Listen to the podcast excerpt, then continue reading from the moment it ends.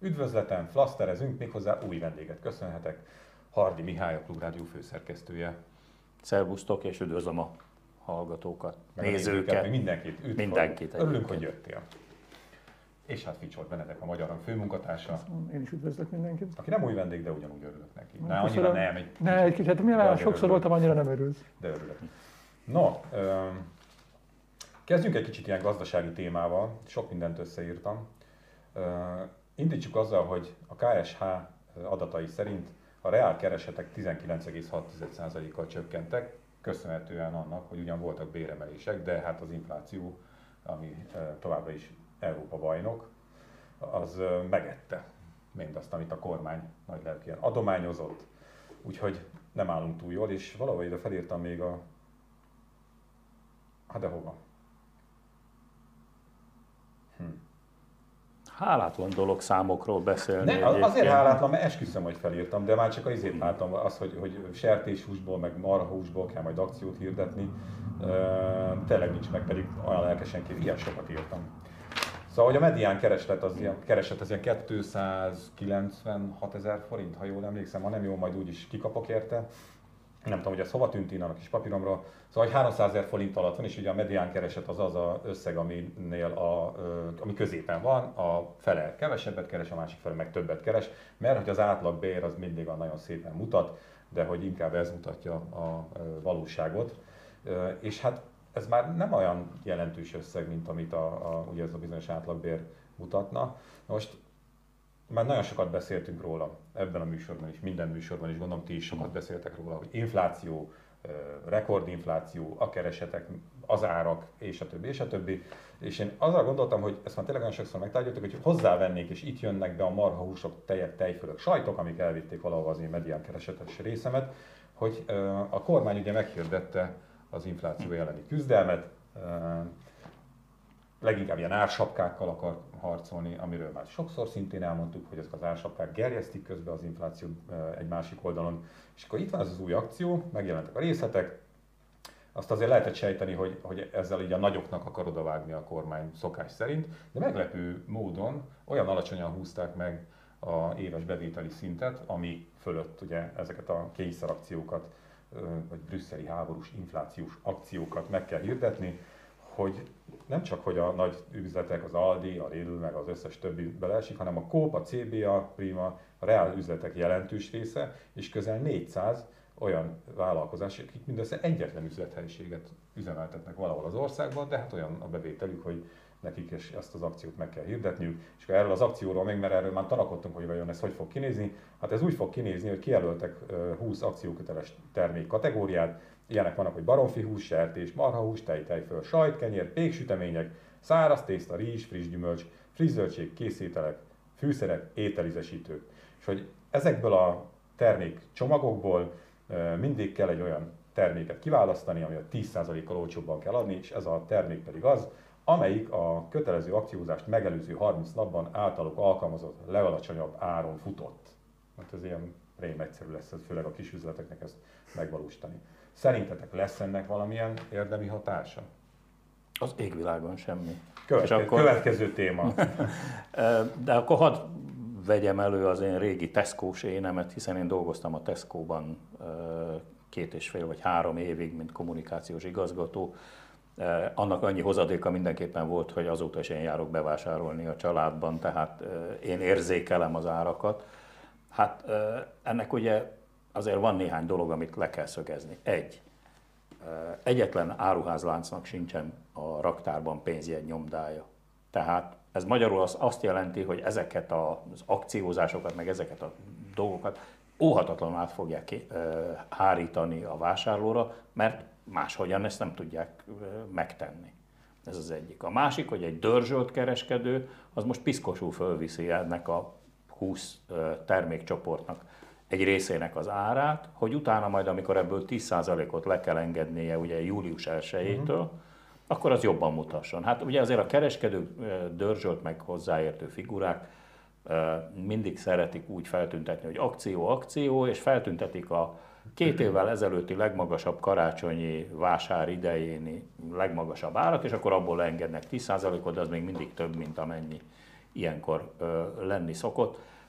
Egyébként meg, meg én azt gondolom, hogy nem a kereskedelem oldalán kell beavatkozni ebbe, hanem, hanem a, a termelés, a gyártó oldalán kellett volna ebbe beavatkozni.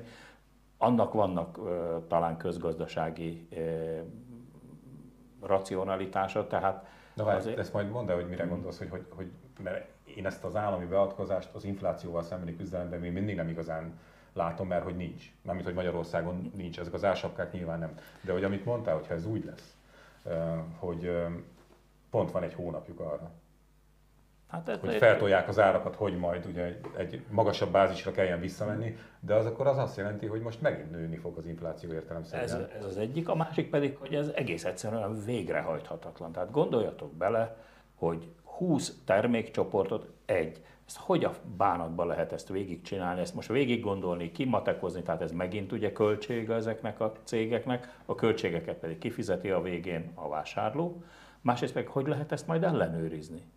Vagy hogy akkor majd kimegy a gazdasági versenyhivatal, vagy a fogyasztóvédelem, és akkor elkezdi szénné büntetni a, nem tudom én, a német diszkontokat, vagy a külföldi láncokat, és akkor elkerülik a primát meg a CB-át? Vagy hogy lesz ez? Szóval... Hát vagy a kicsiket, mert ugye akkor itt, ahogy mondtad, az egy üzlettel rendelkező vállalkozások is beleesnek, és, és, és nyilván nekik egyébként pont kapacitás hiány miatt nagyobb az esélyük, hogy hibáznak, mert hogyha mondjuk két ember viszi a boltot, vagy három, akkor nekik nem hiszem, hogy marad arra idejük, hogy végig számolják ezt, hogy akkor mi lesz a legmagasabb ár, amiből majd engedni, vagy a legalacsonyabbhoz viszonyítani. Tehát, hogy, és egyébként szerintem büntetni fognak, mert nyilván ez lesz a, vagy ez az egyik célja ennek. Annyi könnyebbség van, hogy egy-egy szabadon választott termék, tehát hogy legalább a kereskedő választhat, hogy akkor ő azt akarja majd 10%-kal akciózni, de biztos, hogy bonyolult. Még talán a nagyoknál a, a jól bejáratott rendszer miatt valószínűleg egyszerűbb ezt megoldani, de igen, a kicsiknél. De mondjuk a szabadon választottnál meg, ugye a listában ott van az ételízesítő. Hát, hogy akkor valaki leviszi az ételízesítő árát, vagy, vagy, vagy fűszerárát, és, és abból mennyit profitál a lakosság, hogyha 10%-kal olcsóbban tudom megvenni. Szerintem nem kell venni ételízesítőt egyébként. Hát, én ételízesítő ellenes vagyok. Én, én de mi, mi számít ételízesítőnek? A piros paprika? A piros arany? A mustár? A vegeta? Mi számít hát ételízesítőnek? Vagy a curry? Hát vagy... az ételt tízesítetted, ugye? Ez, ez lenne az a termékcsoport. Jó kérdés. Szóval, szóval itt azért ez, ez, ez egy nagyon a hajánál fogó előrángatott ötlet, baromi jól hangzik, és hát... Ez a lényeg egyébként. Hát persze, hogy ne, hát ez megint a, a, a látványpékség a politikában, szóval ez a szemfényvesztés minősített esete. Nem, az is benne van ugye a rendeletben, hogy jól látható helyen ki kell majd függeszteni Igen. természetesen, hogy a kormány... Várjátok meg, lesz, még egy, lesz még egy rendelet, ahol majd egy diszkrét kis táblát is el kell helyezni, hogy a, a kormánynak köszönhetően ennek, az ár, ennek a terméknek az ára 10%-kal olcsóbb, mint egy hónappal ezelőtt volt, ahogy ezt a gázszámlán meg egyéb helyen megszokhattuk. Csak éppen azt nem tudom, hogy ennek mi köze az inflációhoz, vagy mi köze lesz az infláció féken tartásához. Ugye Egyrészt a, dolog elszabadult akkor, amikor a Kossuth Rádiónak egy reggeli műsorában a miniszterelnök egyszer csak kiejtette a száján, hogy már pedig az év végére egy számjegyű lesz az infláció. És az infláció halára rémült, és most már rögtön tudja, hogy akkor neki egy számjegyűnek kell lenni. Ugye az infláció behúzta a farkát egyébként, csak ennyi történt. Mert ugye 25,7-re 25,2-ig ez a farokbehúzás. És ez nagy eredmény. Hogy... És, és hát a másik pedig ugye a magyarázatok, hogy, hogy miért van infláció, hát Soros, Gyurcsány, Brüsszel, ugye hát ezek a gazdasági uh, magyarázatok, nem, megint hülyének néztek bennünket attól um, te voltál egy bennnek, mikor legutóbb beszél, mikor megjelent ez a rend? Nem, nem, amikor csak nem, bedobtak, nem, nem, nem. Te, mert, mert hogy, hogy akkor, én már így ötleteltem akkor erről is, nekem pont nem lehetett tudni még semmit, csak hogy majd lesz valamilyen elég zűrzavaros ilyen kényszerakciózás, és én már akkor is azt mondtam, hogy valószínűleg ez a lényege az egésznek, a jól látható tábla, meg hogy ilyen nemzeti színű akciós butyerka kerüljön a termékre, hogy a kormány rendeletének köszönhetően ez a termék most 10%-kal kevesebb, és ez egy kellemes kommunikációs csatorna, egy új csatornát nyit a kormány, csak közben meg tényleg abban így bele se gondoltam, amit mondtál az elején, az most így elgondolkodtatod, hogy ha a kereskedők élnek ezzel a lehetőséggel, és azért eddig éltek ezzel a lehetőséggel, hogy az ársapkás termékek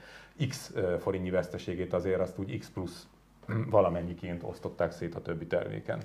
És hát ha jártok üzletbe, akkor láttatok 2.8-as tejet úgy hegyekben állni? Ma? Máma, laktózmentes 2.8-as tej, úgyhogy gyorsan. Szóval nagyon fura dolog ez, mert hát én ugye, én még a tudatos életemet a szocializmusban, a létező szocializmusban töltöttem, sőt a Szovjetunióban, ahol megszoktam azt, hogy, hogy mindenből hiányzik van, de nálunk azért az elmúlt 30 évben ilyen üres polcok régen voltak meg az, hogy maximalizálták azt, hogy most lehet venni egy literét olajat, vagy van, ahol kettőt lehetett venni. Szóval ezek azért ezek az, a gazdaság működésének az abnormalitását mutatják ezek a, a, a, az intézkedések, azzal együtt, hogy természetesen nyilván azoknak, például a nyugdíjasoknak, az egy gesztus volt, amikor a farhát, a csirke farhátot levitték, vagy bevitték ebbe az ásapkás termékcsoportba. Szóval ez igazából az infláció például a kiskeresőtőeknek, a, a sok gyerekesnek, embereknek, főleg vidéken, ahol még alacsonyabbak a fizetések, és hát a nyugdíjasoknak fáj ez igazán, mert mit, az élelmiszer az, amiből igazán sokat vásárolunk. Hát igen, a nyugdíjas infláció ugye magasabb, mint a, az átlaginfláció, és uh, egyébként a segítség volt sokaknak, hogy a ársapkás termékekből már, már amikor találtak, akkor tudtak vásárolni. Csak a kérdés az, hogy, hogy amit nyertek itt, azt mennyit vesztettek ott. Hát, hogy a többi terméken, amiből adott esetben vásárolták. Hát meg, hogy milyen hatása lesz a többi termékre. Mondjuk pont a csirkemell kapcsán nagyon sokat írtak arról, hogy mi történik a fújkamellel, ami ugye banálisnak tűnhet ez az összehasonlítás, viszont hogy az egyiket, most nem, nem vagyok tisztában pontosan az árakat, mondjuk 3000 forintért lehet megvásárolni, a másikat ársapkáson a feléért vagy még olcsóbban, akkor nyilván az nem fogja a, a, a termelőket arra arra ösztönözni, hogy, hogy a pulyka mellel is foglalkozzanak, és nagyon sok minden mással, és ez olyan láncolat indíthat el, amin, aminek nem lesz jó vége, még akkor se, hogyha most rövid távon talán azt mondjuk, hogy igen, ha van olcsóbb csirkemell, akkor én jobban járok a bevásárlásnál. Tehát, hogy nem csak a más, máshol megdrágított, vagy a máshol visszahozott veszteség miatt járunk rosszul, hanem hosszú távon sajnos azért ennél jóval több És egyébként csak egy picit visszatérve ez a reál kereset csökkenéshez, hogy ugye volt egy ilyen mítosz, vagy legalábbis sokan szerintem ebbe a tudatban ringattuk magunkat, hogy a, hogy a, a reálbérek csökkenése az egyetlen, ami megrengetheti a, a, a Fidesz uralmát. Ugye volt, nem tudom, hogy ez mennyire volt ilyen wishful thinking, hogyha ha itt gazdasági visszaesés következik be, na akkor majd, mert mindent megúszhatnak, de azt nem, és hogy ez a mitosz is megdőlni látszik, mert nem történt semmi az égvilágon. És ezért nem is értem egyébként ezt az intézkedést, hogy, hogy nagyon jól látszatnak, ki lesz írva valószínűleg, és reklámnak marha jól néz ki, csak hogy mi értelme van. Azért, mert hogyha Orbán Viktor azt mondta abban a bizonyos rádióműsorban, hogy egy számjegyű lesz az infláció, és harcot hirdetett, akkor ennek a harcnak valamilyen látszata kell, hogy legyen. Tehát, hogy érted, az nem, nem harc, hogy Csoda, hogy nem hogy hangzott el, hogy földre visszük az inflációt, meg két vára fektetjük. Azt majd csak jövőre. Azt majd igen. igen. Én nagyon kíváncsi vagyok a következő hónapban a KSH jelentésére, hogy sikerül-e 25% alá csúszni. Mert hogy a GKI meg pont ma adott ki, vagy tegnap egy elnézést ezekkel. Na, azért nem vagyok képbe ennyire, mert képbe vagyok csak, hogy ezekkel a dátumokkal, mert hogy most érkeztem vissza kis hazánkba, és még ilyen frissen zúdultak rám az események. Szóval, hogy fél százalékos GDP csökkenést prognosztizálnak, amit ugye úgynevezett recesszió, és 19 százalékos éves inflációt, ami nagyon durva az hagyjám, hogy nem, nem egy számjegyű, mert az egy dolog. De hogyha belegondolunk, hogy a tavalyi év bázisára rájön egy éves 19%-os, az Ami már, tavaly, az már tavaly is már nagyon komolyan ment, és ráadásul, de hát ezt szerintem a magyar hangolvasói is tudják jól, hogy eszükbe vésték, hogy az infláció az nem az ukrán háborúval kezdődött el az jóval előbb elkezdődött, amikor több száz milliárdnyi pénz kiáramlott az emberekhez. Senki nem emlékszik már erre komolyan. Ped, hát pedig ez a választások előtt, ugye ez már előző évben, 2021 őszén elkezdődött, amikor ide is tettünk egy pár száz milliót, ők is kaptak egy 13. havi nyugdíjat, meg a fegyverpénz, meg a minden, és ezt most elinflálja természetesen a kormány. Tehát amit az egyik kezével adott, azt gyorsan visszaveszi a másikkal. Tehát ez, ez jóval előbb elkezdődött ennek, így még az energiaárakhoz igazából semmi köze sincsen. Igen, csak itt azt a kérdést kéne feltenned a kedves választópolgárnak, és most nem a, nem a magyar hang olvasóiról van, hanem az hülyén hangzott, a bárkinek, hogy hogy tetszenek emlékezni hatósági áras üzemanyag indulása, ugye, kontra elhibázott brüsszeli szankciók miatti inflációs kampány. Na, melyik volt hamarabb ugye tyúk vagy tojás? Nem, mert ez nem tyúk vagy tojás, és ez már nincs meg, tehát ez már régen volt, nem is nagyon figyelték az emberek. Az a baj, hogy tényleg a kormány végül is a saját táborának azt mond, amit akar. És mondja is, tehát hogy ebben hiba nincsen. Hát és a népszerűségük meg töretlen, sőt, hát ahogy láttuk még az elmúlt hónapok intézkedései és, és a visszaesés ellenére is jó, de kire, de érted, kire kéne szavazni? Mert, tehát ja, engem egy picit sok, azért sok voltak, a, mondom, nem voltam sok. De a, bizonytalanok, csak a bizonytalanok tábora sem nőtt, és nem csökkent a Fidesz tábora, tehát nem, nem, nem morzsolódtak le, sőt, még, még vissza is szedtek ahhoz képest, hogy hogy álltak tavaly, vagy mondjuk a, tudom, a koronavírus járvány csúcsán. Hát, hogy nem, nem Na, hogy, hogy szóval nem, nem, voltam sokáig távol, de direkt nem foglalkoztam magyar közélettel. Nem, nem, Ez egy egészséges életosztály. Abszolút, abszolút, nyertem egy évet. De mondjuk Reálba megvesztek De most el, el, elinfláljuk, hogy... Ja, per kész annyi, hogy visszajöttem, el is buktam már izé a repülőtéren, hogy és akkor jöttek a hírek. Néztem ezt a kordonbontást. Hajnal Miklós motoszkál a rendőrnél, vagy nem tudom. Hát azért nem tudom, a rendőrtől elvenni bármilyen fegyverszerű van, tehát hogy az nem szokott jól elsülni. Mm. Aztán Donát Anna kvázi feljelenti a, tehát a magyar kormánynak a hatóságot a Unióban, mert hogy, hogy ugye könyvgázzal fújták le a diákokat, és persze hát mindenki morcos lenne, hogyha a saját gyermekét könyvgázzal fújják le, de hát ezt láttuk, hogy például Párizsban, hogy lép fel a rendőrség.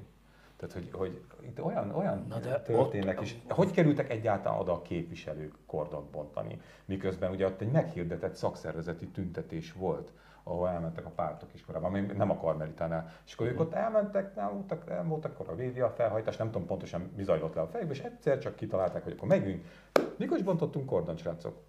Tegnap előtt. Ó, nagyon régen volt. Nekem hiányzik, nektek is igen, menjünk. Tehát, hogy, hogy és e, ezekkel foglalkoznak, és ö, miről nem esik szó, azt így most így, hogy olvasgattam, megnéztem a műsorokat a kordonbontás ügy kapcsán, hogy az egész miből indult pedagógusok, státusztörvény. Ah. Hát és hogy Úgyhogy sikeres volt az akció, köszönjük szépen. Ezren voltak kint nagyjából, de akkor az már, az már egy Rákai Filip szellemében tett becslés, hogy a Kar- Karmelitánál e- ezen a tüntetésen, a státusztörvény elleni tüntetésen, és azért hát a korábbi pedagógus tüntetésekkel, vagy diák megmozdulásokkal összevetve azért ez elég. És a legtragikusabb epizódja, azt nem tudom, hogy láthatok-e, hogy a, a HVG egyik újságíróját, a helyszínen tartózkodó újságírót megbüntették 50 ezer forintra, mert hogy legalábbis valószínűsítetten összetévesztették egy momentumos politikussal. Tehát, hogy ez, ez a, a helyszínen lévő politikusokra nézve azt hiszem, hogy, tehát, hogy a rendőrség azért büntette meg, mert hogy ő leült a, a, a Csák János minisztert szállító kisbusz elé, és ezzel akadályozta hogy bejusson a miniszter a kordonon belőle. Ez volt a magyarázat, de a fotón egyértelműen látható, hogy nem ő van, hanem a momentumos politikusok, de hogy a rendőrség még, még csak föl se ismerte azokat, akik ott rendetlenkednek, mert hogy ez, ez annyira tragikus, vagy tragikomikus. Bezzeg, hogy... amikor az antifa tüntetőt kellett azonosítani, milyen gyorsan Kabát alatt, igen. Rips, rops. De nagyon egyszerű, Kínából be kell szerezni ezeket az arcfelismerő szoftvereket, kamerákat. Kész. Hát ez, ez, de, de, már, de ezek, okay, mert ezek olyan ember, nem ismerik fel a momentumosokat. Olyan embert is be kell szerezni, aki ezt értelmezni tudja. Ja, igen. Bocsánat, igen. ezt a rossz májúság volt. Már most rájöttem, hogy, hogy jók ezek a témák, meg beszéljünk is róla, de hogy, hogy használjuk ki azt az alkalmat, hogy én most még viszonylag ilyen szűz vagyok per pillanat a magyar közéletből. Mi történt, ami hadsereg főparancsnok százezeret esünk el? Miért lett ő elküldve? Hát ez a, a, nem is az, hogy, hogy miért lett elküldve, hanem miért ilyen hirtelen mert hogy azonnali hatája, hát ilyet nem szoktak. Tehát azért általában a hadseregnél, tehát valami gigszer van benne, vagy pedig ő a bűnba. De ha te hallottatok valamit, vagy valami információ hozzátok becsúszott? Lehet ilyen plegyka is ebből hát Nem plegyka, csak jó. én úgy összerakom ezeket, hogy, hogy ez ugye nem a magyar hangban, hanem az átlátszón jelent meg ma reggel egy elég alapos elemzés arról, hogy igenis Magyarországon keresztül szállítottak francia helikoptereket, vagy Magyarországot is érintve repültek francia helikopterek Ukrajnába, vagy pontosabban Magyarországból Zsesúvba, az a lengyel repülőtér, ahová a katonai gépek érkeznek, meg ahol átadják a fegyvereket a lengyeleknek, és előtte Győrben leszálltak, tankoltak, gondolom aludt egyet a személyzet, és másnap így ment tovább, és az átlátszósok ezt a megtalálták a, a időkép kameráján, mert ott volt pont egy időképes kamera. Egyébként a Flight Radaron ezeket talán szintén lehetett volna nyomon követni. Tehát megdőlt az a tézis, hogy, hogy magyar légtéren keresztül nem zajlanak NATO katonai szállítások Ukrajnának. Ez is lehet egy leírása annak, hogy, hogy, hogy miért kellett a vezérkari főnökkel elvitetni a balhét, mégse a miniszterrel, bár más országban, ha ilyen szintű a balhé, akkor lehet, hogy vele vitetik el, csak hát úgy ugye miniszterelnök közeli, többszörösen is, mindenféle szempontból. Ez csak egy gondolati struktúra, aztán lehet, hogy, hogy a hadseregen belül például óriási a lázongás, mert nem, nem csak egy tucatnyi embert bocsájtottak el, sokkal többet. Mm. Teljesen értelmetlenül. Hát az a nagy tisztogatás, igen. És uh, én nem akarok huhogni, de én a, tanultam történelmet, így szovjet meg orosz történelmet is, de a 1937-es tisztogatások uh, a hadsereg élén, azok 41-ben nagyon sokba kerültek, nagyon sok ember életbe kerültek. Itt meg úgy látszik, hogy talán politikai okokból csinálnak helyt a, a Szalai Bobrovnicki hű felső tisztikarnak. Igen. Egyébként ebből az a tanulság, hogy a meteorológusokkal mindig csak baj van, nem? Tehát, hogy, és én időkép applikációt használok, hát még gyorsan, meg, még gyorsan megnézegetem. Nézd meg a 30 napos előrejelzést, és akkor abból következtet meg hozzá. Képernyő fotót is majd abból fog élni a következő időszakban.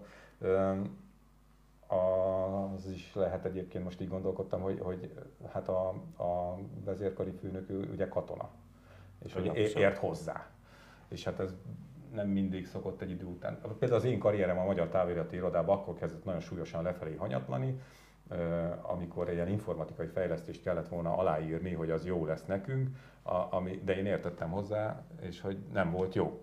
És így mindig mondtam, hogy ezt nem írom alá, mert nem jó, hát csinálják már meg rendesen, és egy idő után valaki megmondta, hogy nem tud a pénzéhez jutni. Tehát, hogy lehet, hogy itt is nem tudom valami. De jó, de ezek ilyen találgatások se. Ez az időképes sztori, az hát.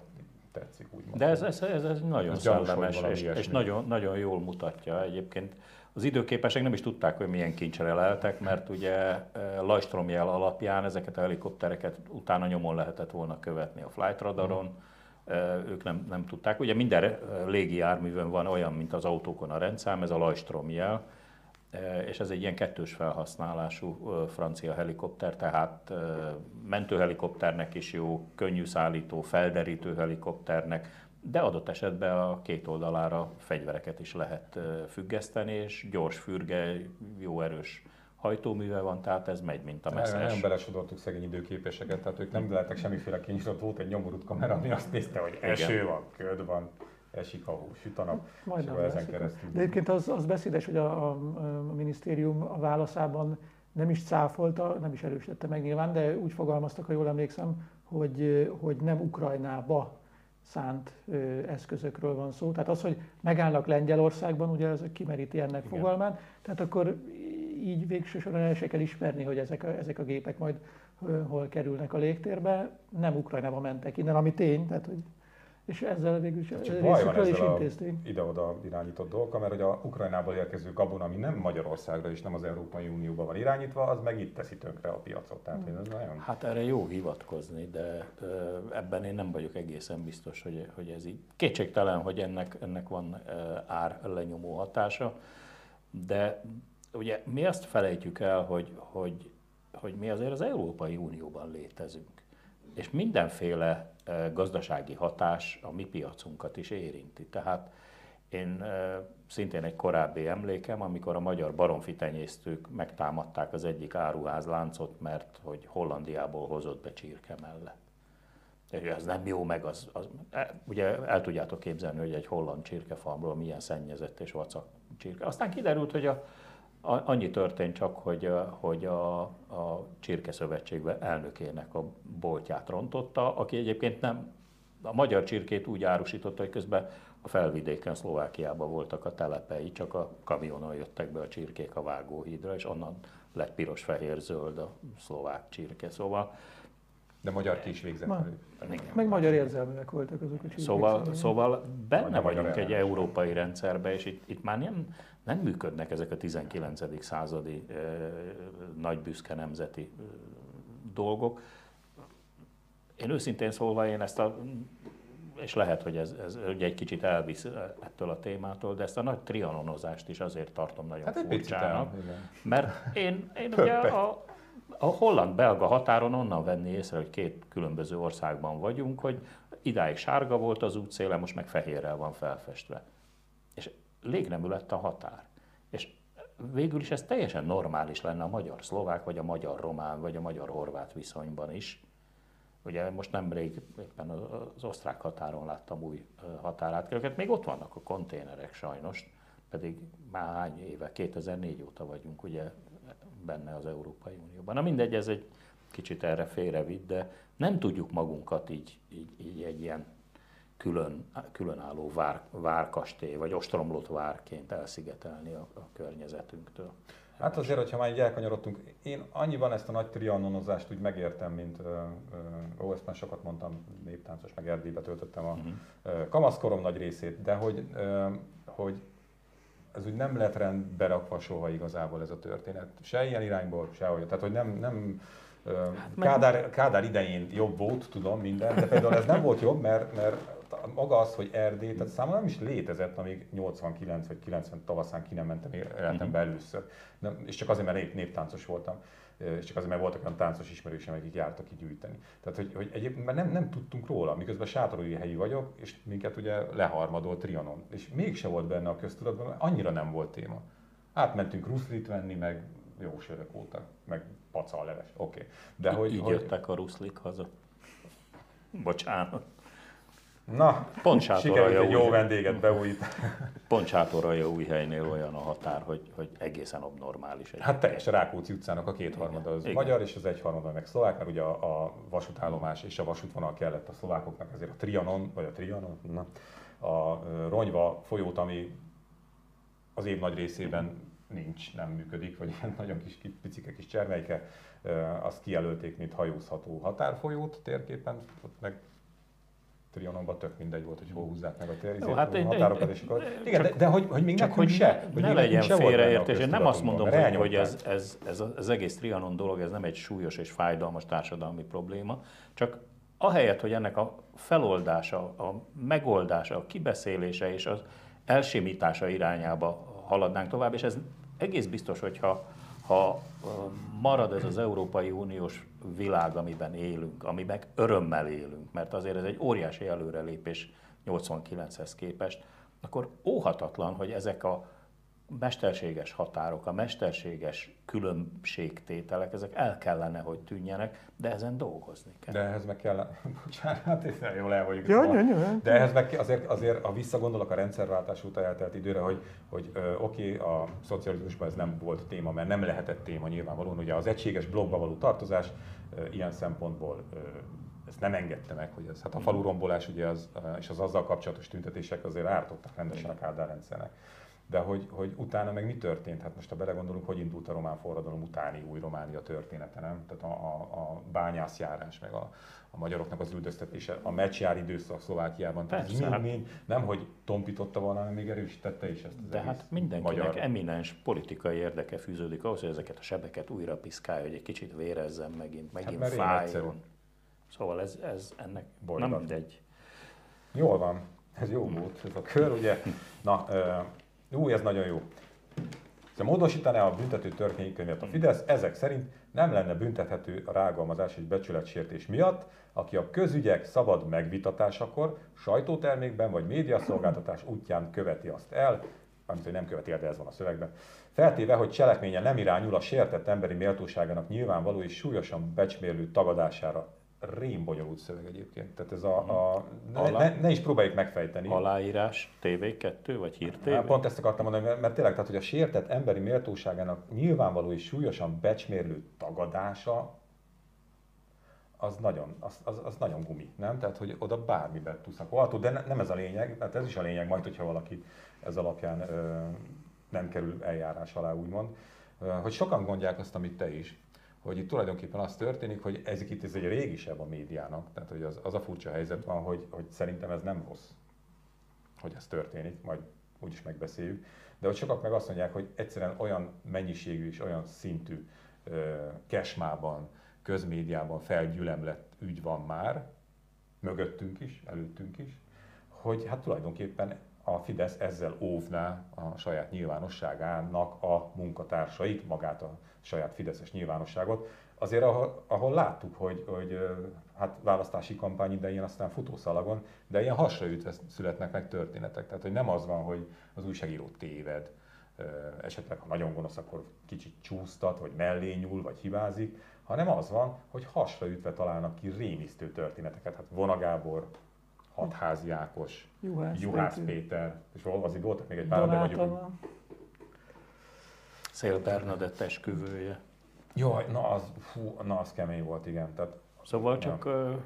Nem, mint hogy nem maga az esküvő, hanem amit, amit műveltek ebben, ebben a dologban, de én azt gondolom, hogy, hogy ugye még különböző, más, hány, hány a magyar hangnak vajon hány ilyen ö, sajtópere volt? Egy. Nem, mint amit elbuktunk, az is jó, mindenki a saját sajtó sebét nyalogatja, de hogy, hogy mi egyet, igen. Nem, és egyébként pont ez az elbukott, erre akartam, hogy egy demokratikusnak tűnő országban, ahol mondjuk a bíróságok függetlensége az érték, és nem a tekintélyelvű politika érdeke írják fel, ott, ott egy ilyen lépés az, az üdvözlendő is lehetne, mert hát hiszen tényleg, ahogy fogalmaznak és kicsit nyakat tekerten, hogy, hogy a társadalmi nyilvánosság, a társadalmi párbeszéd irányába tett lépés, ez rendben van, de Magyarországon, ahol mondjuk, ha jól emlékszem, az átlátszom volt egy összesítés 2017 és 22 között, kormányhoz közeli médiumok 700 perből 380 valamennyit elvesztettek. Ugyanez az aránya a kritikus médiában, a, ne, azt hiszem 40 vagy 42 vesztett per volt a több százból, és, és pont a, a, a, a magyar hang által elvesztett per, az az egyetlen egy elvesztett per megmutatta, hogy mennyire abszurd amúgy a, a bírósági gyakorlat. De hát nem feltétlenül bízhatunk abban, hogy, vagy mondjuk egy, egy józan ítéletben, ugye ott arról volt szó, hogy átvettünk egy, egy Tibor Istvánnal kapcsolatos hírt, ami máshol lejött bizonyíthatóan, legalábbis úgy tűnt, és utána volt olyan médium, ami ugyanígy átvette, akiket nem marasztaltak el, minket igen. És akkor ott az másik ember széttárja a kezét. Ráadásul ha, ha, hati forrás megjelöléssel hoztátok hát, le. Igen. És igen. de most mondom, hogy de volt, aki ugyanígy lehozta forrás megöléssel, minden ugyanaz volt, őket nem marasztalták el, minket igen. És akkor így, így láthatjuk, hogy mennyire lehet aránytalan a, a, ez a bírósági gyakorlat, és hogy ehhez képest is majdnem a felét a, a, a pereknek elveszíti a, a kormánymédia. És, de, és ennek tükrében... Azért, mert ott, ott nem ilyen ügyek vannak, tehát erre mondtam azt, hogy tévedni lehet Persze, újságíró is téved, miért ne? De hát, hát ott lejárató, a... ott szervezett, átgondolt, Abszolút. lejárató kampányokat folytatnak politikai célból, okokból, vagy gazdaságiakat. Tehát ugye, mert azért a Bige László cégének ja, is, ne, most eszem, mint a legfrissebb. Neki mentek, mint a fene, de ott az az érdekes, hogy ott azért az államaparátust is helyére tette az elsőfokú ítélet, és nagyon félek, hogy észbe kapnak, és a második fokon vagy a kúriában majd ez máshogyan lesz, mert azt mondták, hogy amivel az ügyészség ezt az embert vádolja, mindenféle nyakatekert bűncselekményekkel, az egész egyszerűen nincs. Uh-huh. Egyébként meg, meg szóval én azt is gondolom erről, hogy, hogy mi más szakmákat űzünk. Tehát a Magyar Hang, a Telex, a Klubrádió, ezek hagyományos médiumok amikor a kesmáról meg a kormány ö, sajtóról beszélünk, azok meg propaganda eszközök. De az egy teljesen más műfaj. Egyébként meg azt gondolom, hogy az újságíróknak óriási felelőssége van abban, hogy, hogy mennyire a magánember mennyire kiszolgáltatott a médiával szemben, és nekünk szerkesztőként vagy, vagy újságíróként ezt mindig, ezt mindig mérlegelnünk kell. Csak vannak esetek, amikor ugye az átlagember kellene a legjobban védeni. Azokat kevésbé, akik ugye a nyilvánosságból élnek, vagy a nyilvánosság előtt élnek, és hát a legkevésbé a politikusokat. Ez egy háromszintű európai bírósági, meg európai uniós gyakorlat. Ugye a politikusokat illeti a legkevesebb védelem ilyen szempontból, hiszen ők, ő, számukra pedig lételemük a, a médiában való szereplés, tehát ők nem jogosultak ilyen szempontból a védelemre, még nekik kellene a legtranszparensebben élniük. És akkor ennek az ellenző, ellen, másik oldala, hogy ugye az Egyesült Államokban ezen a héten egy rekord jóvátételt kellett fizetni annak a számítógépes cégnek, amelyet a Fox News rendszeresen támadott és választási csalással vádolt meg. El is bocsájtották a Tucker Carlson-t. Uh-huh. Pontosan azért, mert felmérték, hogy a pasas nagyobb pénzügyi kockázatot az egyébként nem lágyszívű Rupert Murdoch és fiának, a tulajdonosoknak sokkal több kockázatot hordoz, elszabadult hajóágyú, többe van, mint hogyha nem elég, hogy most ezt a milliárd, magyarul elképesztő 787 millió dollár baromi sok. De a pasas többe van a Fox Newsnak, mint amennyit a, a nézettséggel hoz. Na visszakanyarodva, uh-huh. Csak hogy egy kis... Tehát mondjuk azt, hogy azért a, lássuk be, ez az amerikai Bayer volt. Hát erősebb. Vagy, vagy ne, a baj, faj, fajsúlyosabb inkább, mert azért... Faj, fajsúlyosabb, meg több embert ér el, de, de mondjuk a Bayer Zsolt kevés, kevésbé igen. jól fésülten fogalmaz ez. ez. és akkor nagyon, azért nagyon nem, nem, Zsolt nem kell PC-nek lenni, nem úgy neki sem. Szóval, hogy, hogy arról viszonylag kevés szó esik, most több vitát is megnéztem itt gyorsan, még ma.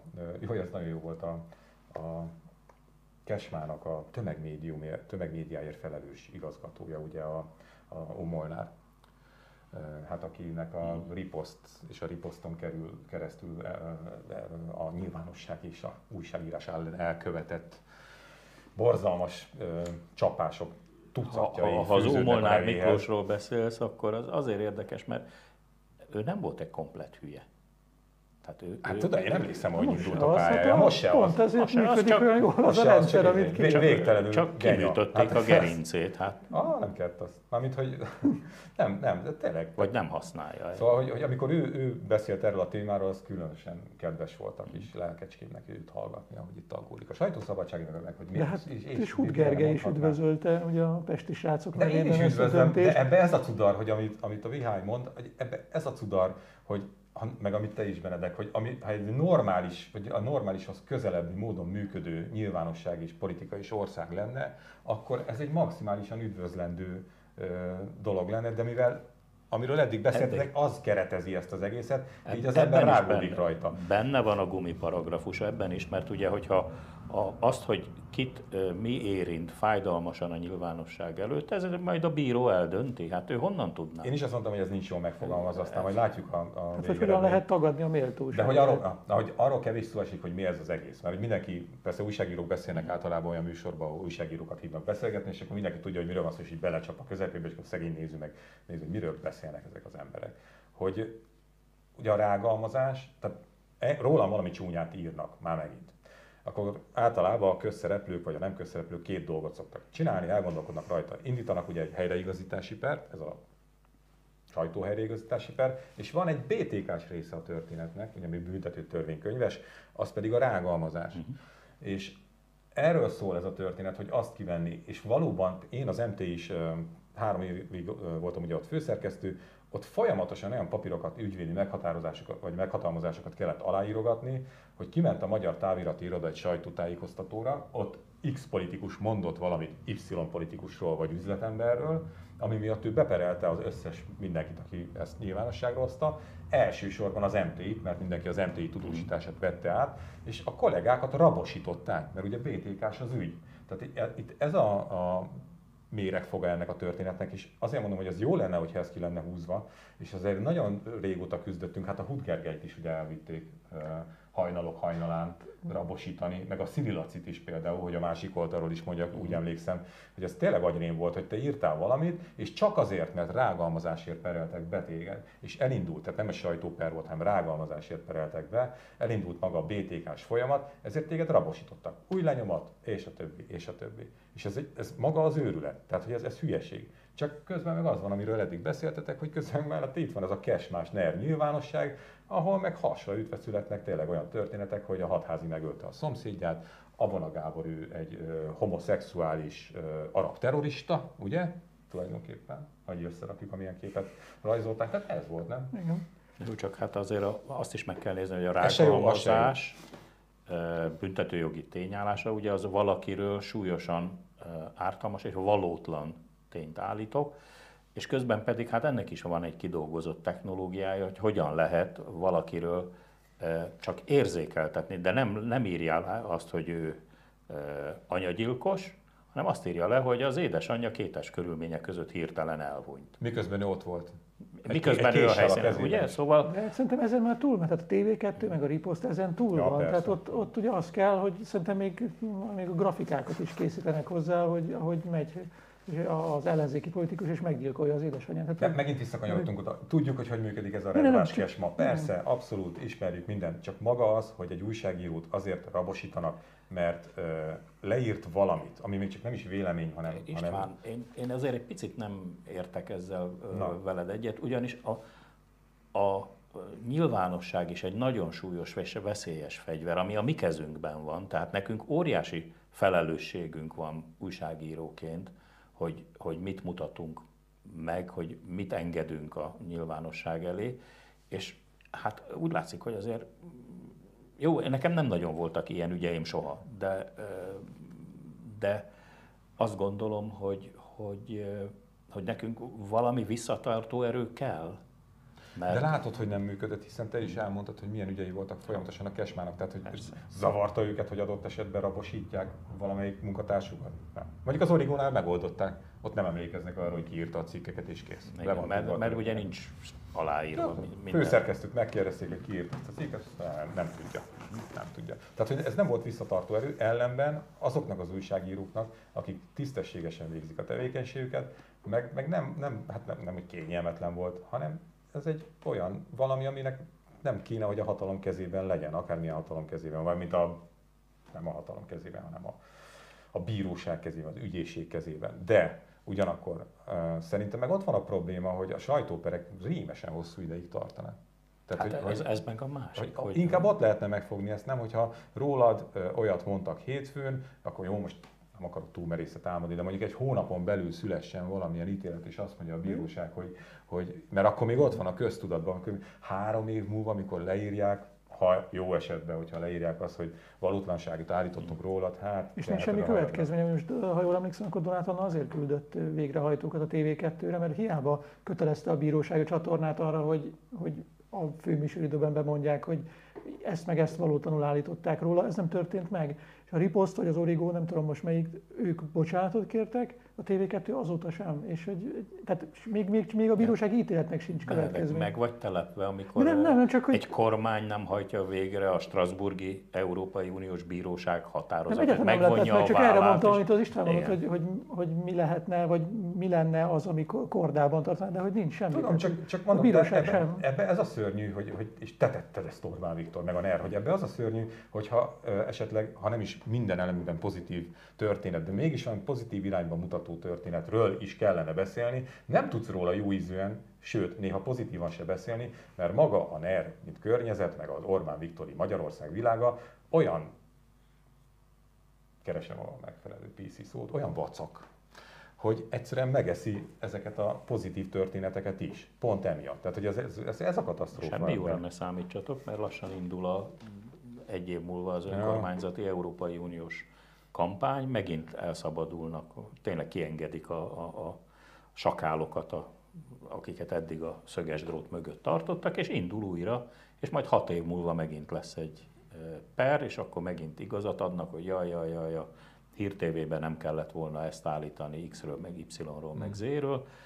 Igazad van, tetves lassan születnek ilyen bírósági ügyek. Eleve baj, hogy bírósághoz kell ebben az ügyben fordulni, és még nagyobb baj az, hogy az újságíró szakmának csak hát ugye megint nem ugyanazon a pályán játszunk.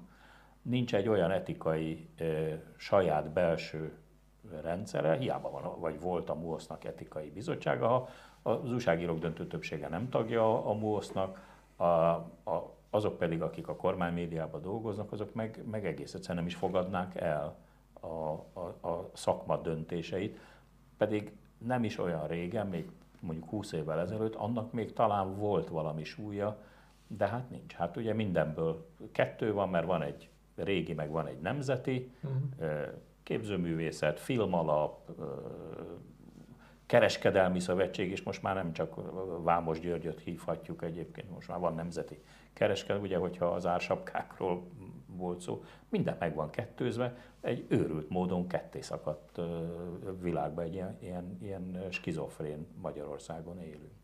És ez így is fog maradni egyébként. Egyébként a jövő évi kampánynak az lesz a mókás része, ugye most már küszöbb fölött van a két farkú kutyapárt, tehát most már őket is támadni fogják intenzíven, és azért az mégiscsak izgalmasabb, hogyha a két farkú kutyapártot próbálják lejáratni, mint mondjuk a a DK-t vagy a Momentumot. Hát majd gurulnak oda is nyilván a soros dollárok, de, az, hát már... de ugye itt, itt az, a, az a érdekes szituáció áll majd elő, hogy meddig az volt, hogyha a Fidesz, vagy Fidesz nyilvánosság, vagy a Kesmajer bedobott valamilyen történetet, akkor általában azok, azoknak a áldozatai azok klasszikus módon próbáltak védekezni, nem cáfolták, bíróság. Na Kovács Gergő nem ilyen. Na most a két farkú kutyapártnál viszont mások az eszközök. Ezért, ezért gondoltam, hogy szórakoztató lesz, bár mondjuk az ő szempontjukban nyilván nem, de ez... Igen, ez mindenkit darál. Ez nem, nem igaz, hogy lenne olyan ember, akit ez ne visel meg, hogyha ha belekerül egy ilyen lejárató kampányba. És egyébként az egész magyar közéletet gyilkolja ez a fajta hozzáállás.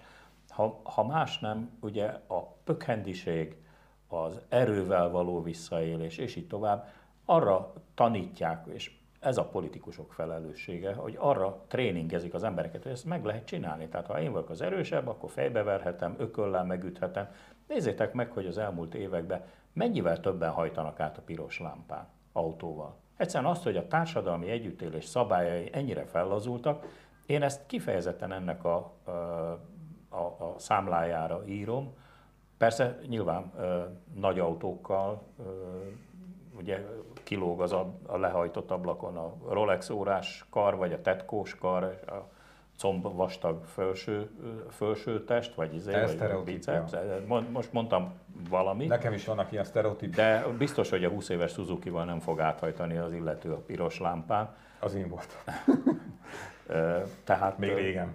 Tehát az, én ebben látom a nagy, nagy bajt, hogy ezek viselkedési minták, amiket a média, médián keresztül is közvetítenek. Tehát... Ez, ez bizonyosan megérkezik mindenféle társadalmi, hát nevezük, hogy szintekre, de ha nem is menjünk le ilyen mélységébe ennek a történetnek, hogy a közéletben ott van, az biztos. Tehát, hogy most az ember oda megy bármilyen szintű, hát nevezük politikusnak, hogy önkormányzati képviselő, kis település, polgármestere végül is politikus ugyanezt kapod vissza, mint hogyha megpróbálnál a minisztertől interjút kérni. Nem fog válaszolni, perrel fenyeget, össze, tehát hogy, hogy ugyanaz. Hát miért ne tehetné meg? Hiszen azt látja, hogy mindenki ezt csinálja, és mindenki megteheti. Akkor miért ne, akkor majd legfeljebb ő is megúszva. Hát ez a lombkoronás zseni is. Hm.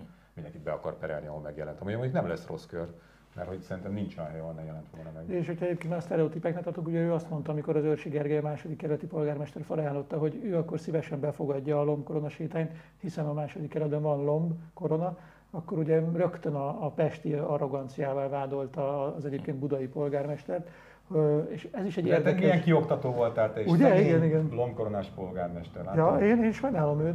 Egyébként a lomkoronának meg, ha már itt tartunk, nincs feltétlenül értelme, sőt az inkább károsítja a környezetet, úgyhogy ha ebből a szempontból nézzük, akkor ez a nyír Mihály falva, nem is tudom, hogy pontosan, Igen.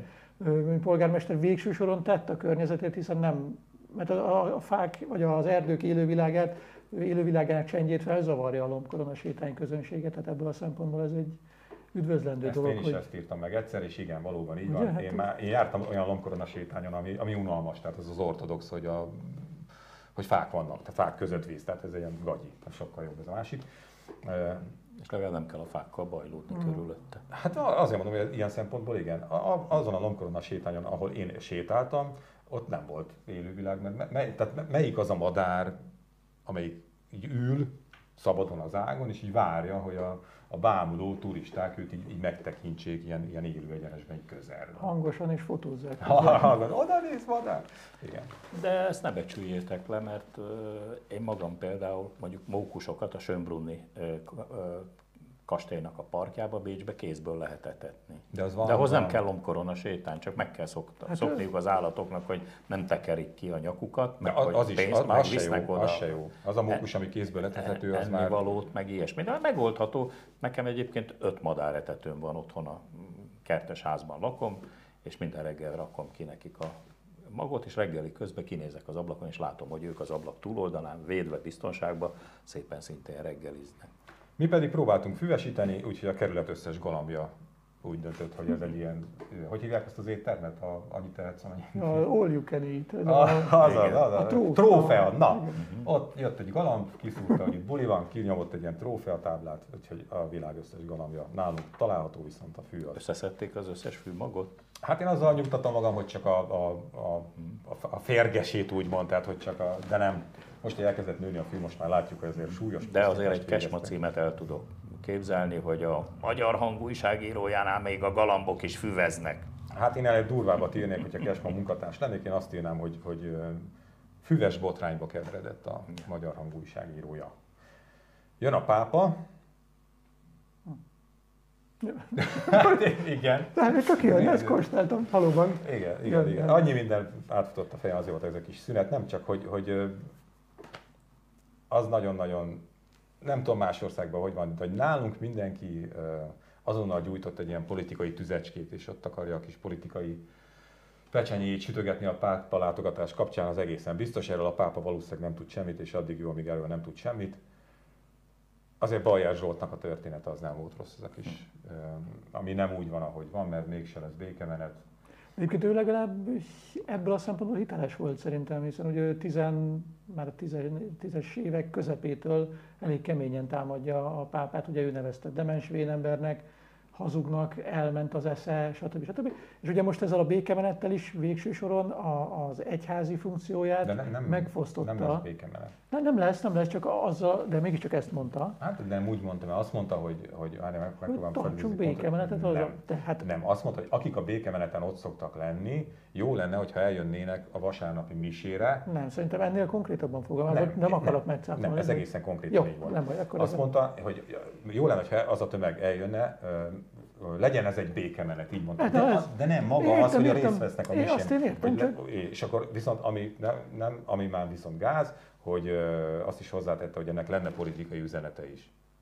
Tehát, hogy úgy elhívni keresztény embereket a pápa szentmisére, hogy annak politikai hát üzenete hát ezért legyen. mondom, hogy ő, ő legalább egy, megőrizte az integritását. Hát erről szól Bajer Zsolt publicisztikája, mióta jó, nem mióta, de el, elég régóta, és szerintem e, ebből a szempontból talán ő az egyetlen, aki hitelesen, saját magához hitelesen nyilatkozott, nyilatkozott meg, mert azért a többiek versenkednek a legnagyobb hipokrata címért, és ő meg, meg legyen békemenet, nem az a lényeg, hogy most az egyház feje jön, hanem, hanem, hanem az, hogy, hogy akkor mit, mi is mi békemenetezzünk. Egyébként meg én, engem, hát finoman szóval is inkább csak az útlezárások szempontjából érint ez a, ez a dolog, azért is próbálok óvatosan fogalmazni, de hogy ilyenkor örülök, hogy nem vagyok tagja ennek az egyháznak, mert hogy nagyon nehéz lehet értelmezni, hogy akkor most pontosan mit jelent számunkra az, hogy a pápa ide látogat. Tehát, hogyha most visszacsatolva akár Bajer Zsolthoz, akár Bencsik Andráshoz, aki ugye meg azt mondta, hogy keresztény ellenes cselekedetet hajt végre a pápa, amikor a, a muszlimokat is embernek tekinti, nagyjából ez volt azt hiszem a kontextus. Bajer Zsolt meg ugye azt mondja, hogy, hogy, hogy ennek az embernek elment az esze, és, és hogy az igazi pápa, azaz 16. Benedek miért nem inti őt, vagy miért nem, miért nem vezeti be az egyház rejtelmeibe, hogy ahhoz, ahhoz hülyen viselkedjen. Tehát, hogy nagyon furcsa lehet hívőként, hogy akkor most mi itt az üzenet, hogy egy vénember jön, aki amúgy migráns simogató, Soros Bérenc, és nem tudom, az LMBTQ kapcsán is olyan megjegyzéseket tett, amit a magyar kormány nem üdvözölt, vagy, vagy akkor tényleg egy tiszteletre méltó figura, akinek a, a jelenléte fontos Magyarországon. Túl bonyolítod ez Benedek, hogyha uh, én most fideszes uh, katolikus hívő lennék, akkor megvárnám, amíg a pápa elmegy, megtekinteném, hogy miket mondott, hogy viselkedett Magyarországon, és majd hétfőn eldöntöm, hogy akkor mit is gondolják róla. Jó, ez csak hát nem biztos, hogy tudni fogjuk egészen pontosan, hogy mi zajlik. A protokollból az minden esetre látszik, hogy 15-15 percet írtak előre a miniszterelnökkel és az államfővel. Ez a, hogy mondjam, a, a protokollban megengedhető minimum. Tehát egészen rövidre fogták ezt a dolgot. Nem nagyon valószínű, hogy itt érdemben bármilyen. De nem hozzájuk jön. Kérde. Persze, hogy nem. Én azt gondolom, hogy, hogy ez régóta folyik amúgy a, a római katolikus egyházban a, a hogy mondjam, a, a, a marketing kampány, hogyha szabad ilyen profán kifejezést használni, annak érdekében, hogy újabb és újabb híveket toborozzanak.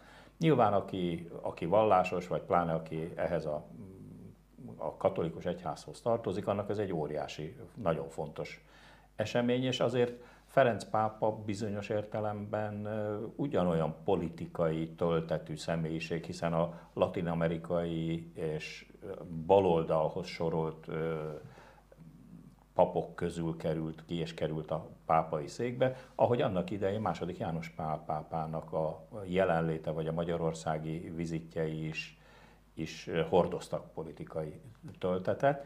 Én azt gondolom, hogy az ő látogatásában a legnagyobb hangsúly pontosan azon van, hogy, hogy esetleg megpróbáljon új eszközökkel, már amennyire lehet, bár az egyház elég találékony és elég jó az alkalmazkodó képesség az új körülményekhez, de megpróbáljon új híveket toborozni, vagy legalább megtolni egy picit a, a, a szekerét az egyháznak. Hát Magyarországon pedig aztán nagyon sok a szőnyeg alá söpört olyan probléma van, társadalmi problémája az egyháznak is, amikről nem biztos, hogy ezen a látogatáson szó lesz. Én annak idején, amikor a Hősök terén volt ugye az előző látogatás az Eucharisztikus Kongresszus végén, még pont ott van a Klubrádió a Bencúr utcába, tehát mindenki kapott egy igazolást, hogy ő bemehet a hmm. kordon belőle, mert nekünk dolgozni muszáj volt bemenni.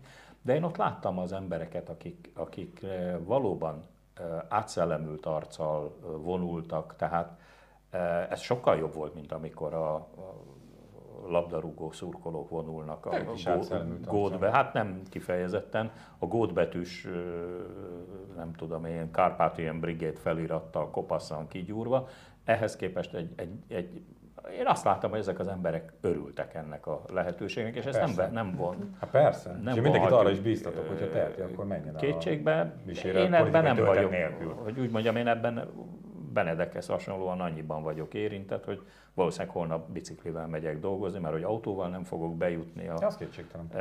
Az, az, az, az biztos, nekem meg valahogy ez nem az, nem az én történetem. De, ez de egy, az sincs gond. Viszont aki te, De nyitott szemmel figyelek rá, mert, mert nagyon érdekes, többféle vonulat van az egyházon belül is, és azt gondolom, hogy a, hogy a pápa azért, azért mégiscsak, ha nagyon óvatosan is, hiszen, hiszen ennek mindenféle valláspolitikai, meg egyéb dolga is vannak, de azért próbálja a maga korlátozott eszközeivel, de nyitogatni azokat a kapukat, amelyekről azt gondoltuk, hogy Ezt évszázadok óta be vannak zárva. Legyen szó a, a, a cölibátus esetleges eltörléséről, vagy a nők beengedéséről a papi hivatásban. Egyébként, bocsánat, csak pont egy új friss hír, hogy, hogy öt, öt nő is, nővér is szavazhat most már a Vatikánban, és ezt most a napokban adta meg nekik a jogot ehhez Ferenc pápa, tehát hogy ez tehát egy újabb az, Azért vannak, van összehasonlítás, mert vannak olyan vallások, ahol, ahol például a papoknak szabad, hogy családjuk, gyerekük legyen, és mennyivel hitelesebb az ő szájukból mondjuk a családi békéről, mm. vagy, a, vagy a család szentségéről beszélni, mint egy olyan papnak, aki kijön Pannonhalmáról, és aztán él, él egymagában, vagy, vagy egy házvezetőnővel, vagy egy vagy sekrestéssel egy, egy hát, paplakban. Hát, igen, ez is egy olvasat, vagy igen, de közben az is egy olvasat, hogyha ő ezt az áldozatot meg tudja hozni egy életen keresztül, akkor az az, az ő elkötelezettségét és hit, hitének erejét. Én, én szerintem meg, de... a, meg a, a, a hit erejét az, az, az valószínűleg az valahol máshol nem, nem, velem, ilyen, nem ilyen szervezeti dolgok. Az egészen biztos. rejlik. A Magyar Nemzet Erdő Péter interjúja volt a legjobb ebben a uh-huh. pápában politikát csinálni. Azt kérdezte ottan az újságíró kollega, hogy biztos van valamilyen politikai üzenete annak, hogy a pápa pont most jön ide, és pont ugye egy Ukrajnával ö, szomszédos országba, ahol ráadásul ugye a béke pártján van a hatalom, tehát próbálta, és mondta Erdő Péter, hogy hát nem, mert hogy már sokkal hamarabb meg volt ez beszélve, mint hogy kitört volna a háború. Á, kutya fáját, milyen jó lett volna pedig. Hát igen, csak mondjuk azért, mert ugye a Kultúrtáj műsorában Reichert János kollégánk mindenkit óvaintett attól, hogy politikai térben értelmezzük ezt a pápalátogatást, és ő összehasonlítatlanul többet tud nálam a, a, erről a kérdésről, tehát nem is vitatkozni szeretnék vele, csak azért akármikor szervezték le ezt a találkozót, akár laikusként, akár hozzáértőként, akár hívőként mégsem lehet már, tehát nem lehet a politikai téren kívül értelmezni, vagy kirekeszteni onnan ezt a, ezt a látogatást, már csak azért sem mondjuk... Vagy csak mi nem tudjuk, az nem ugyanaz. Hát, vagy, de, Lehet, hogy már mi annyira beleszorultunk, hogy minden politikai jó, térben kell értelmezni, tudom, minden Csak szerintem azért, tehát egyrészt Ferenc pápa személye, már csak a, a, a, az elnevezés, a felvett neve miatt is, a, az általa képviselt elvek és eszmék miatt is végső soron szemben áll a magyar kormány kommunikáció. Okay, csak hogyha e, ebben... ha, ha, ha azt gondolod, hogy neked van igazad, és elkezded így nézni, és ezt most minden, tök minden melyik oldalról nézed, abban a ki, pillanatban kinyílt ez a szelence, és onnantól kezdve mindenki elkezdi a saját irányából értelmezni azt, ami a pápa látogatása történik, és neki lesz igaza. De nem, nem, nem, nem, nem gondolom, hogy, de nem, nem, nem, nem, nem, állítom, hogy nekem van igazam, és nem, nem állítom, hogy ez egyetlen egy releváns értelmezés, de mégsem lehet ezt függetleníteni attól, hogy egy hogy mondjuk azt hiszem, hogy ma vagy tegnap fogadta az ukrán miniszterelnököt a pápa a Vatikánban. Majd a következő nap, vagy a két napra rá, most nem tudom pontosan mikor történt ez esemény, elutazik Magyarországra. És ezt azért nagyon nehéz. Nem nehéz. Nézd meg nekem, hogy megy. Látod?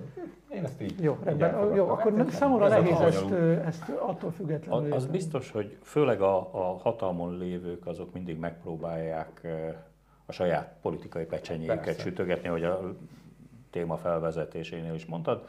Ez egész biztosan így van, de hasonló kérdések nem jutnak eszünkbe, ha azt olvasnánk, hogy mondjuk a pápa Gánába látogat, vagy nem tudom én, elmegy Hondurasba, akkor akkor ugye ilyen kérdések nem jönnének elő, már pedig azért elég gyakran járja a világot. Ha már egyébként Ukrajna szóba került, ugye van ott egy nagyon érdekes vonulat, hogy Nyugat-Ukrajnában vannak ukrán katolikusok, akik nem tartoznak a, római katolikus egyház alá, sőt, hát ott most egyben kirobban, sikerült egy, egy vallásháborút is kirobbantani. Hát elég, hogyha kievi Lavrára gondolunk, ahol ugye az orosz ortodox egyháztól egyrészt elszakadt és autókefált, tehát saját vezetésű ortodox egyházként is működik az ukrán egyház, tehát ott, ott aztán tényleg nagyon össze-vissza van minden, vagy a szomszédos Belarusban, hát én is ismerek olyan családokat, akiknek az egyik fele pravoszláv, tehát ortodox uh-huh. orosz párti, a másik fele pedig római katolikusnak vallja magát, és a lengyelekhez húz családon belül. Tehát egészen elképesztő ö, dolgok történnek. Az nem baj, hogyha ha ezt így egy kicsit helyre teszik. Tehát egy ilyen pápa, pápai látogatás nyilván talán erre is jó, hogy legyen valami fajta párbeszéd az egyházak között. Hát, ha igen, akkor igen. Hát meg, jó, bocsánat, csak Nem mert tovább polarizálni ezt borzalmasan szegény Én nem szeretném tovább polarizálni, sőt, akkor egyszerű is. Nem csak, hogy ugye, ugye amit mondtál, hogy, hogy mikor ha elmegy, utána majd akkor végig gondolhatjuk, hogy mit is mondod, hogy, hogy de azért közben, amíg itt van, vagy mielőtt megérkezik, nem árt elfeledkezni arról, amiket az elmúlt években mondott, és amiknek sajnos nem lesz vízhangja a magyar persze, kormány sajtóban. Persze. De a, most csak örüljünk annak, hogy ide jön, szerintem ez egy nagyszerű dolog, bár én görög katolikus vagyok, és görög katolikus mi voltomban fogom ajánlani a magyar hangot. Gerendai Károly nagy interjúnk van, nagyon érdekes, de tényleg mm, eddig is azok voltak. De ez is az. Jókat mond, és, és hát sajátos szemszögből nézi itt a magyar valóságot is, meg így a világ valóságát is. Hát egy kicsit lelőve a point, de hogy, hogy arról is van szó van benne, hogy ugye azért ő anyagilag megtehetné azt, hogy itt Magyarországon azért egy olyan buborékba éljen, ami keveseknek adatik meg, és arról, arról beszél, hogy mennyire, mennyire gonosz az a helyzet, amikor ő, az ő anyagi helyzetében nem tudja itthon tartani a gyermekét. Tehát, hogy, hogy itt már nem arról van szó, hogy pénz, és azért megy el valaki, hanem azért, mert hogy magyar az olyan, amilyen, mert nem a nép, hanem a kis világunk, ami minket körbevesz. Aztán van egy nagyon jó összehasonlításunk Szlovéniával, ami nem egy távoli ország, és hát ha jól emlékszem, ott is felütötte annak idején a fejét az úgynevezett szocializmus, és mégis Ugye az a címe, hogy nekik még a kanyar, nem hogy a kanyarban, hanem egyáltalán előzniük sem kellett, aztán itt vannak az adatok, hogy hogy is állnak ők. Publicisztikáink vannak, Green Balázsnak van egy nagy riportja Gödöllőről, úgyhogy jó szívvel ajánlom. És a pápa látogatásról is van egyébként szó benne, csak hogy... Nyilván.